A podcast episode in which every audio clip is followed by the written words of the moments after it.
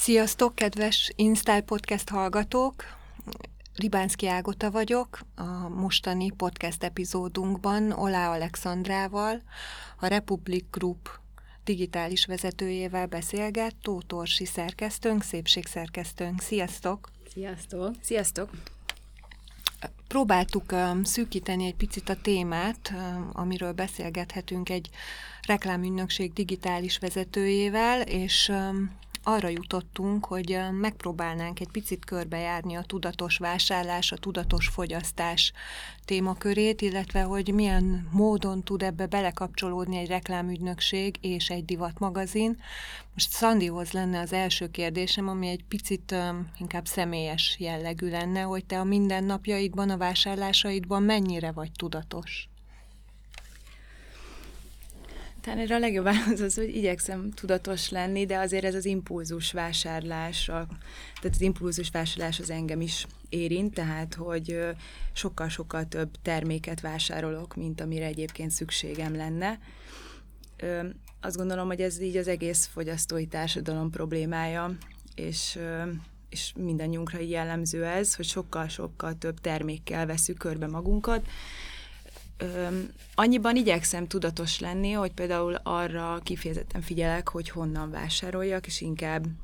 inkább olyan dolgokat vásárolok, amik tartósabbak, és, és mondjuk nem kell lecserélni olyan gyakran, mint mondjuk a, akár olcsóbb, de, de sokkal inkább gyorsan pörgő termékeket. Itt mondjuk kifejezetten a, a divatra gondolva azért nagyon jellemző ma már, hogy ez a fast fashion szemlélet van, tehát hogy nagyon gyorsan változnak egyrészt a, a kollekciók is, ami csak nagyon rövid ideig elérhetőek, ezáltal állandóan van az emberben egy ilyen kényszer, hogy, hogy folyamatosan menjen és, és vegyen új dolgokat. Én az életemnek ezt a részét ezt teljesen megváltoztattam az utóbbi években, és inkább ritkábban, de akkor, akkor sokkal tartósabb ruhákat vásárolok és így véded is magad ezektől a helyzetektől, hogy mondjuk nem mész be egy plázába, inkább egy külön boltba mész bevásárolni, nem a, a plázában levőbe, hogy nehogy becsábulj a fast fashion boltokba, vagy, vagy csak eldöntötted is kész, és semmi nem zökkenthet ki. A plázák engem annyira nem csábítanak, viszont az online térben azért sokkal nehezebb ezt kikerülni. Tehát, hogy azért ma már a nagy márkák, illetve a webshopok, azok azért nagyon, nagyon okosan használják azokat a remarketing lehetőségeket, amivel a vásárlókat újra és újra a legjobb akciókkal, a legjobb kínálattal megtalálják. Nem használok semmi ilyen adblocker jellegű szűrőt a gépemen, nyilván ez elég sok mindent megnehezíteni a munkám során, ha nem látnám a reklámokat. De nyilván ezek a hirdetések engem is megtalálnak, hiszen ha mondjuk vásárolok egy webshopban, ami mondjuk eléggé jellemző rám, akkor akkor utána ehhez kapcsolódó termékek, vagy az ehhez hasonló termékek a következő hetekben azért meg megtalálnak itt kell szerintem az a, az a döntés, hogy, hogy tényleg meg kell venni a 12. nadrágot, mert valószínűleg a válasz az, hogy nem, de azért könnyen el lehet csábulni, hogy, hogy minél több terméket vegyünk. Most marketing téren is egyre gyakrabban találkozunk azzal az üzenettel, hogy azért vegyél meg valamit, mert ez zöld, jó a bolygónak. Ti hogy látjátok a, az emberek? Egyre fogékonyabbak erre a típusú kommunikációra, ezekre az üzenetekre? Az biztos, hogy ez most egy nagyon-nagyon trending téma. Én személyesen biztos, hogy a Facebooknak a, ez a klímakatasztrófa buborékában benne vagyok, de szerintem nehéz ezt most kikerülni manapság, mert hogy ö, tényleg minden erről szól.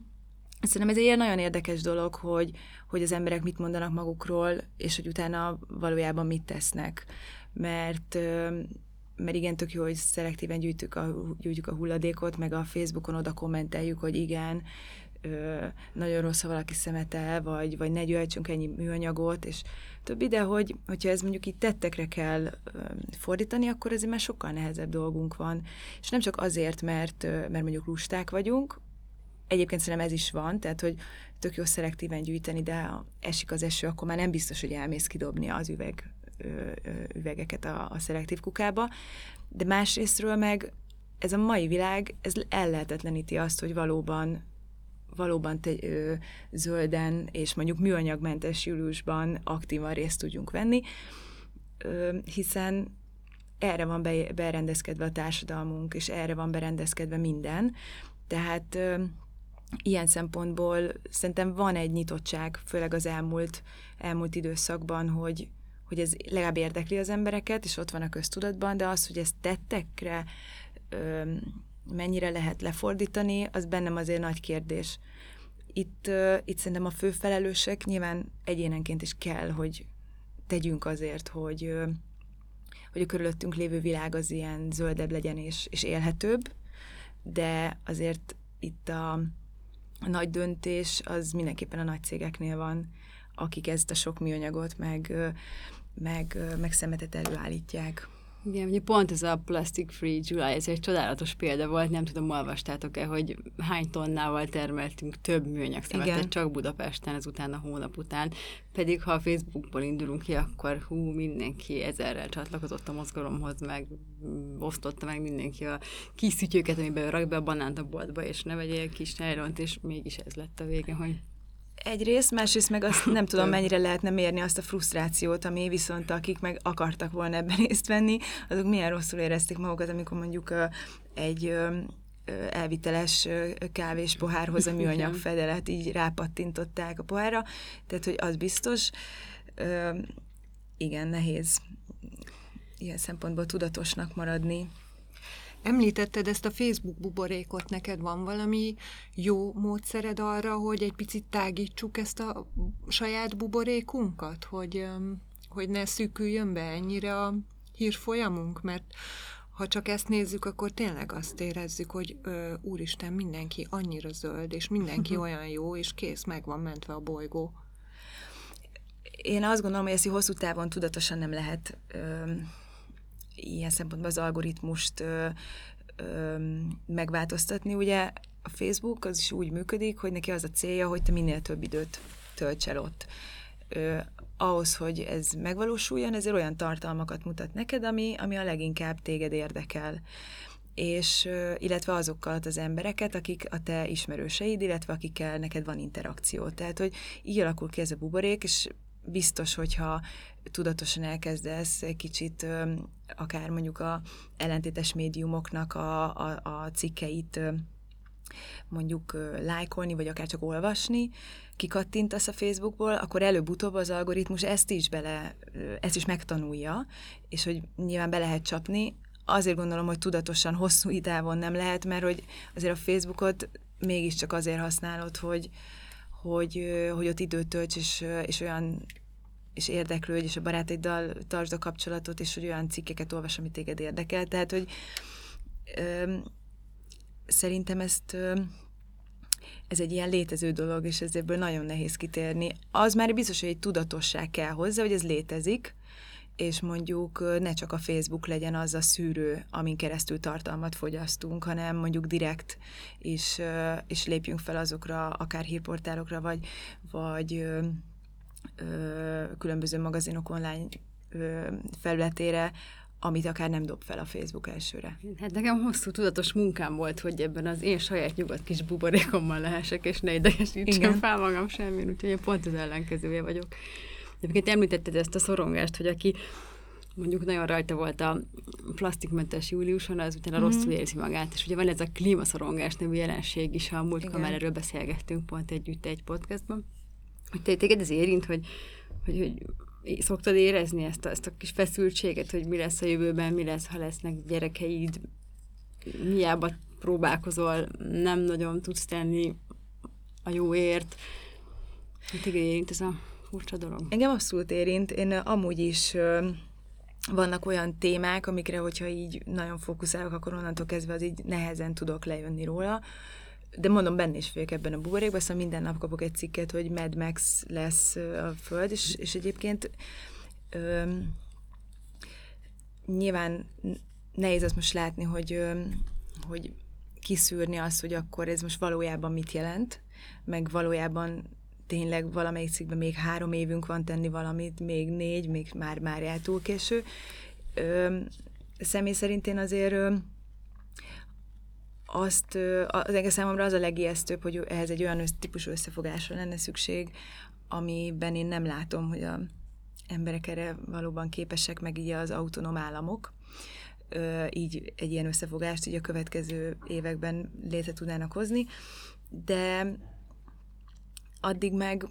nyilván a jelenre kell koncentrálni, meg arra, hogy, hogy amit viszont én tudok ezért tenni, az, azt, azt nyilván megteszem. Hozzáteszem, hogy azért ez a generáció, tehát a, most úgy értem, nem szűken ez a ABC-vel besorolt generáció, de hogy a mai élő emberekre amúgy is nagyon jellemző ez a, ez a jóló szemlélet, hogy amúgy is most van most, nem tudom, a, azzal kell foglalkozni, ami ma van, ez nyilván nem használ ahhoz, hogy, hogy arról beszéljünk, hogy mondjuk a, a gyerekeink, vagy akár az unokáink, azok fognak-e még tiszta vizet folyatni a csapból. Tek azért rendszeres kapcsolatotok van nagyobb vállalatokkal, multicégekkel. Érzitek, látjátok, tapasztaljátok, hogy azokon a berkeken belül is, mint hogyha elkezdenének mozgolódni, vagy nyitnának a változás, a változtatás felé? Igen, abszolút látjuk. Az ügyfeleinknél is az, hogy, hogy megjelenik a környezetvédelem, mint egy fontos pont, az, az abszolút jellemző. Itt, itt szerencsé, hogy a mi ügyfélkörünk egyébként ezt nem csak kommunikációs célra használja, hanem tényleg igyekszik tenni azért, hogy, hogy, hogy valamivel kevesebb szemét legyen akár, a, akár az ut- utcán, tehát hogy mondjuk szemétszedés szerves, stb. De az, az is jól látszik, hogy, hogy az, hogy minden erről szól, annak lehet, hogy később lesz majd meg a, a hatása az, hogy a, a most felnövő fiatal generációk, akik már tényleg ebben ö, ezt már megtanulják akár az oldába, iskolába, hogy, hogy ez fontos, és hogy erről tényleg beszélni kell, meg, meg meg mondjuk számunkra már nem egy ilyen, például a szelektív hulladékgyűjtés az abszolút egy ilyen basic dolog, hogyha majd ők lesznek a döntéshozók ö, nagyobb cégeknél, akkor, akkor arra jó, nagyobb esélyt látok, hogy, hogy tényleg valós változás fog elkövetkezni. Olvastam egy, egy Fast company cikket, amelyben egy marketing konzultációs cég vezetőjével beszélgettek, és azt mondta ez a fickó, hogy volt egy felmérésük, amelyből az jött ki, hogy az amerikaiak, nyilván egy amerikai cégről van szó, azt hiszem, hogy az emberek, most nem tudom pontosan hány százalék, de sokkal nagyobb részének fogalma nincs arról, hogy melyik cég social responsible, tehát hogy melyik cég vállal társadalmi felelősségvállalást, és melyik nem, melyik zöld, melyik nem, melyik próbál jót cselekedni. És ugye ezt, ezt is a hogy lenne értelme mondjuk jobban edukálni az embereket erről, hogy mondjuk ez a cég tényleg tesz ezért és ezért, és inkább az ő termékeit ved, vagy tényleg csak az van szerinted, hogy megnézem ezt a dobozt, rá van írva, hogy vegán, akkor elhiszem és, és megveszem. Szóval lehet-e az embereket arra ösztönözni, hogy nézzenek utána a cégeknek, vagy, vagy, vagy mindig meg fog maradni ez a lustaság, hogy szerintem Doboz. ez nem lehet ennyire, tehát ez na, nagyon sokféle célcsoport, és nagyon sokféle társadalmi ö, csoport. Vannak olyanok, akik mondjuk affinisebbek az ilyen típusú üzenetekre, hogy igen, meg fogja nézni, és, és mondjuk egy olyan, hogy a kettő közül kell választani, akkor azt fogja választani, amelyik ö, ilyen szempontból fenntarthatóbb. De azt gondolom, hogy az átlag az az biztos, hogy azt fogja venni, amelyik, amelyik épp az érdeke szempontjából jobb, tehát amelyik olcsóbb, amelyik finomabb, amelyik jobban tetszik a csomagolása, és, és ezért is mondtam itt az elején, hogy, hogy tényleg egy fogyasztói társadalomban érünk, mert ez, ez az alapvető szemlélet, hogy, hogy addig, amíg tényleg elcsábolunk a nem tudom, pár ezer forintos ö, ö, pólók, meg, meg, meg mindenféle nagyon ö, olcsó és, ö, és ilyen szempontból könnyen elérhető termék iránt, addig ezt nem fog változni. Tehát addig, amíg mondjuk a Facebookon pont idefelé jövet, egy olyan hirdetést kaptam, ami egy ilyen pici oroszlán sörény, amit föl lehet rakni a macskára, és akkor így az a célja, hogy egyszer lefotózz, feltöltsd az Instagramra, kap 42 lájkot, hárman rád írjanak, hogy jaj, de vicces vagy, és utána ez valószínűleg el fogod dobni, mert ugye a macska nyilván nem szeretné, hogy ezt így viselni, vagy tehát, hogy addig, amíg ezek a termékeknek van létjogosultsága, mert van rákereslet, addig kínálat is lesz rá és, és ez szerintem egyre inkább fokozódik, és én azt látom, hogy, hogy ez, ezek a típusú ilyen egyszerhasználatos termékek, aminek igazából tényleg nincsen értelme. Most például egy olyat is láttam, hogy telefontokra szere, vagy egy telefontok, amit így ki lehet nyitni, és akkor így kiugrik belőle az esküvői, vagy eljegyzési gyűrű, aminek ugye az a célja, hogy akkor, amikor megtörténik a lánykérés, akkor minden pillanat ö, ebből fel legyen véve, és utána nyilván a következő pont, hogy majd ezt megosztják valamilyen social csatornán. Tehát addig, amíg ez a szemlélet és ez a mentalitás a nagy átlag ö, mentalitása, addig szerintem ö, nem lesz ö, ö, számottevő változás, ö, illetve azt se felejtsük el, hogy ezek a nagy cégeknél azért a profit maximalizálás a cél. Tehát, hogy ha ők meglátják azt a részt, hogy igen, itt a eljegyzéseknek a dokumentálásában van egy ilyen rész, amit még nem lehet kihasználva, akkor meg fog születni ez a tok. És addig, amíg ezt vásárolják, addig, addig ezt fogják gyártani.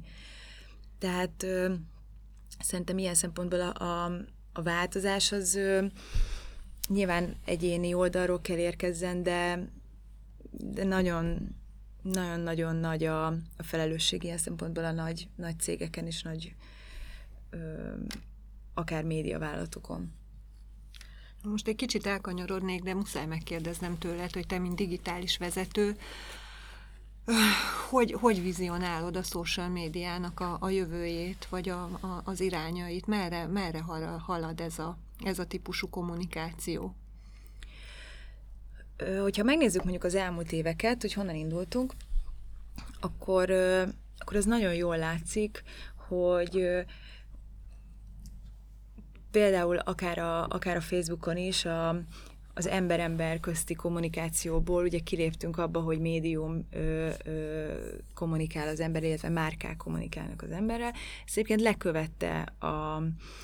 Facebook közönsége is, keresett magának másik csatornát, nyilván ilyen szempontból ez, ez elképzelhető, hogy lesznek majd új csatornák, és akkor ez olyan, mint a jó helyek, hogy ami így, így tök jó idén, az jövőre mainstream lesz, és akkor nem akarsz majd oda járni, de hogy, hogy valahogy egyrészt szerintem van egy ilyen típusú mozgás, hogy, hogy új csatornák, nyilván a fiatalabb generációknál ez még inkább jellemző, mert sokkal gyorsabban tudnak váltani, meg sokkal jobban tudnak megtanulni egy-egy új csatornát. Most gondolok például a TikTokra, ami mondjuk most itt iszonyat mértékig pörög, tehát hogy tényleg félelmetes. Ö, másrészt meg, meg nagyon változott a, a, az embereknek így a reklám észlelése, szerintem az elmúlt időkben. Tehát most már nem lepődsz meg azon, hogyha te, nem tudom, egerszalókon keresel szállást, hogy utána a Facebook is betargetál olyan, olyan hirdetésekkel, ami mondjuk egerszalóknak a éttermeinek a kínálatát mutatja. Vagy nem lepődsz meg, hogyha veszel egy repülőjegyet, és, és utána kapsz két nap múlva egy edémet, vagy akár a Facebookon egy hirdetést, hogy bérelj autót. Tehát ez biztos, hogy, hogy egyrészt a márkák, azok felismerték azt, hogy itt ez az 5,8 millió Facebook profil Magyarországon, tehát hogy kihagyhatatlan pontja a média mixnek, a közösségi média. El is kezdték ezt használni, nagyon-nagyon jó eszközei vannak a Facebooknak, akár hogy hogy, hogy ezeket a felhasználókat újra és újra aktivizálja, és, és különböző remarketing megoldásokkal mindig-mindig visszacsábítsa. Viszont másik oldalról a felhasználókban meg elkezdett kialakulni ez a típusú ilyen blokkolás, reklámok blokkolása. Tehát, hogy ö, nem véletlenül vannak egyre több tartalmi együttműködés például nálunk, amiket ö, csinálunk. Az biztos, hogy nincs ilyen, hogy vagy-vagy, ezek a performance kampányok, tehát amikor így teljesen ki van mérve, hogy kit, melyik pillanatban, milyen üzenettel érsz el, és hogy épülnek egymásra a, a különböző felhívások, ez mai napig nagyon-nagyon hatékony. Tehát, hogy azt gondolom, hogy ha eladás a cél, vagy valamilyen konverzió, akkor ez kihagyhatatlan, de hogy beépülnek emellé azok a típusú tartalmi együttműködések, amik, ö, amik már egy kicsit ez a storytelling jelleggel ö, nem csak rögtön akar téged vásárlásra buzdítani, hanem inkább így ezt az egész dolgot így, így, ö, így hosszabb távon ö, képviseli. És azt gondolom, hogy a fogyasztók, vagy hát a, a felhasználók a social médiában ezt így megtanulták, és így, így nem, nem idegen nekik az, hogy mondjuk a kedvenc celebük vagy influencerük az egyszer csak megjelenik egy, egy fokrémmel, és azt mondja, hogy úristen, hát sok a fejrebe fogad. Ez ilyen szempontból már egy, egy ilyen bejáratottabb reklámozási forma lett. És mit gondolsz erről az influencer jelenségről, arról a részéről, hogy én többször olvastam, hogy valójában még mindig nem egyértelmű, hogy vásárlásra buzdítanak-e, mégis rengeteget költenek rájuk a cégek, hogy szerinted tényleg van értelme erre költeni egy cégnek? Szerintem mindenképpen van, csak nagyon fontos, hogy ezt is, mint bármelyik csatornát, és hogyha most tényleg az influencer marketinget most vegyük egy csatornának, akkor ennek megvannak azok a szabályai, meg azok a, azok a ismérvei, ami alapján ez jó lesz. Tehát, hogy ugyanúgy, ahogy ö, ö, egy performance hirdetésnek a fő célja az, hogy tényleg így konverzióra optimalizáld, vagy pedig mondjuk megjelenésre, úgy ennek az influencer marketingnek is megvan az a célja, amire te ezt használod. Ö, mi nagyon-nagyon sok ilyen kampányt ö, ö, készítünk a Republikban, sőt, szinte most már azt kell mondanom, hogy majdnem minden minden ügyfélnél lesz kérés, és, és nem csak kérés, hanem mi is így a stratégiába belerakjuk, amennyiben a célcsoport olyan. Tehát nyilván mondjuk nem egy, egy lumbágó elleni gyógyszernél a legjobb célcsoport az influencer, de hogy, de hogy ez mindenképpen használjuk. Egyébként ez azért nem egy új keletű dolog, tehát hogy így a reklámozásnak az, hogy egy referencia személy mondja el, hogy ettől a samponton nem lesz korpás a hajad, azért az, az nem egy 2019-es ilyen újdonság. Az, hogy ezek influencerek, és hogy ezek ö, nem feltétlenül ö, hírességek, hanem ilyen mikro közösségben ö, elismertebbek, az biztos, hogy a, a médiafogyasztási szokásoknak a következménye, hogy egész egyszerűen bárki lehet most ö, influencer, de visszatérve az eredeti kérdésre, hogy hatékonya vagy nem, szerintem akkor tud ez hatékony lenni, hogyha az influencer önazonos tud maradni, és, és úgy tud úgy tud csatlakozni ahhoz a márkához, hogy, hogy hiteles marad. Az egy nagy probléma egyébként a mai influencereknek, hogy, hogy most nagyon csúnyán hangzik, de hogy így el tudnak használódni, mert pont ez a célcsoport, hogyha így nagyon látja, hogy úristen, ez most tegnap almalevet reklámozott, ma nem tudom, szélvédőtisztítót, akkor előbb-utóbb lehet, hogy, és a tartalmai, amiket emellett gyárt, nem elég érdekesek, tehát, hogy elindul egy ilyen, ö, egy ilyen hanyatlás, akkor biztos, hogy elfelejtik. És, és ez tényleg már az a társadalom, ahol ma valami, valami, ami tegnap menő volt, ez nem biztos, hogy ma is az és egész egyszerűen meg, meg, meg, talán tényleg annyiból hitelesebbek lehetnek, hogyha mondjuk elképzelt, vannak ezek a szuper híres hollywoodi színésznők, tudod, hogy 20 millió dollárt keres filmenként, és megjelenik egy alsó középkategóriás mondjuk sampon vagy egy hajfesték reklámban, és pontosan tudod és érzed, hogy ő nem ezt használja, és nem ettől én a haja. Még mondjuk egy 19 éves influencer csajsziról el tudod hinni, hogy wow, tényleg ettől ilyen szép a haja. Egyrészt igen, másrészt meg itt az elérések szerintem az, ami nagyon fontos. Tehát, hogy például, és most vegyük egy influencernél, nem egy mikroinfluencert, hanem mondjuk egy mai énekest, ő mondjuk kirak egy posztot a, az Instagramra, és így egymillióan megnézik. Tehát, hogy ez olyan nézettség, ami, ami vetekedik a, a tévével, és sőt, ugye itt ráadásul egy, egy, az, az ő célcsoportja, az mivel az online térben van, teljesen pontosan behatárolható, és el lehet mondani, hogy kik látták ezt, és, és amellett, hogy elérésre ilyen szempontból nagyon-nagyon-nagyon jó, ugye ez az engagement faktor is nagyon fontos, akkor, amikor mondjuk tervezünk egy kampányt, hiszen azzal, hogy mondjuk ők vélemény nyilvánítanak akár csak egy lájkkal, vagy mondjuk alá kommentelik, hogy ú, tényleg gyönyörű lett a hajad, vagy tök mindegy, ö, azzal ugye már megint csak egyel közelebb léptünk ö, ahhoz képest, hogy mondjuk 30 másodpercben mutatunk nekik egy spotot, aztán lehet, hogy épp akkor mentek ki popcorn csinálni, tehát hogy, hogy, ö, hogy inkább az elérés az, hogy nagyon magas, és bizonyos célcsoportoknál meg egyszerűen nincs más út eljutni hozzájuk. Tehát egy mai 16 éves ö, gimnazista nagyon ritkán, vagy egyáltalán nem néz tévét. Persze, igen. Azt szeretném megkérdezni, most jutott eszembe, hogy azért um, ti se a tizenévesek korosztályát erősítitek, meg mi sem, hogy, hogy, hogy vagy mi a módszeretek arra, hogy lépést tartsatok ezekkel az újabbnál újabb trendekkel és, és közösségi platformokkal? Ez egy nagyon jó kérdés. Nálunk a, tehát a Republikban nagyon sok junior is dolgozik, sőt gyakornokok is vannak, akik ha nem is feltétlenül tizenévesek, de mondjuk a 20-as éveik elején járnak, és, és ilyen szempontból ők például mindig tudnak inspirációt mutatni egy-egy projektbe, tehát ők tök más szemmel néznek rá bizonyos feladatokra, meg bizonyos márkákra, ez mi, mindenképpen segít. Nálunk egyébként házon belül nagyon sokszor van olyan, hogy, hogy, hogy mindenféle inspirációs előadásokat tart, tartunk, akár nem csak a, a közvetlenül a, a te munkádhoz kapcsolódóan, hanem mondjuk az, amit téged érdekel. És akkor ilyen szempontból bejöhetnek olyan meglátások, amik, amik, amik egy kicsit így felfrissítik az egész csapatot, de ö, én személy szerint azért mindig próbálok, igyeke, vagy próbálok időt szánni arra, hogy, hogy azért vannak olyan szaklapok, amik ezek online magazinok, ahol, ahol mondjuk az ilyen trendeket, meg ezeket ö, ö, folyamatosan látom, és, ö, és igyekszem ezeket itt egy, előbb-utóbbi bedolgozni a, a, a mai, vagy a munkámba minden napok során. És a te mindennapi munkádban mi az, ami neked jelen pillanatban a legnagyobb kihívást vagy nehézséget jelenti?